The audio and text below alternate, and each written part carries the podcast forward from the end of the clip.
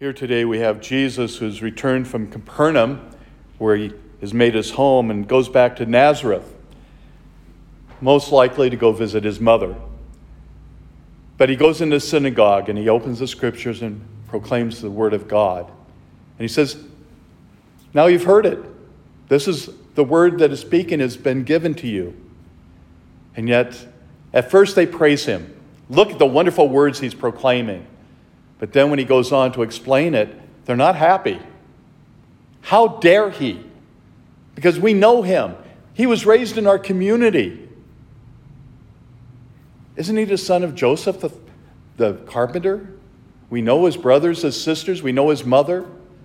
How does he have the gall to proclaim this truth? Yet, it's exactly what he had to do that word that he gives to us today, that he is the salvation of the world.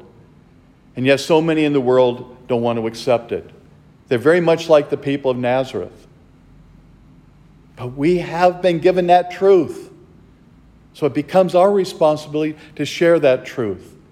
We've been called by our baptism and confirmation and the very gift that we receive today in the Eucharist to proclaim that word to our brothers and sisters to, for them to hear the power of God's presence in their lives, just as He's in our lives, and gives us the grace and the blessings that we can have for eternal life.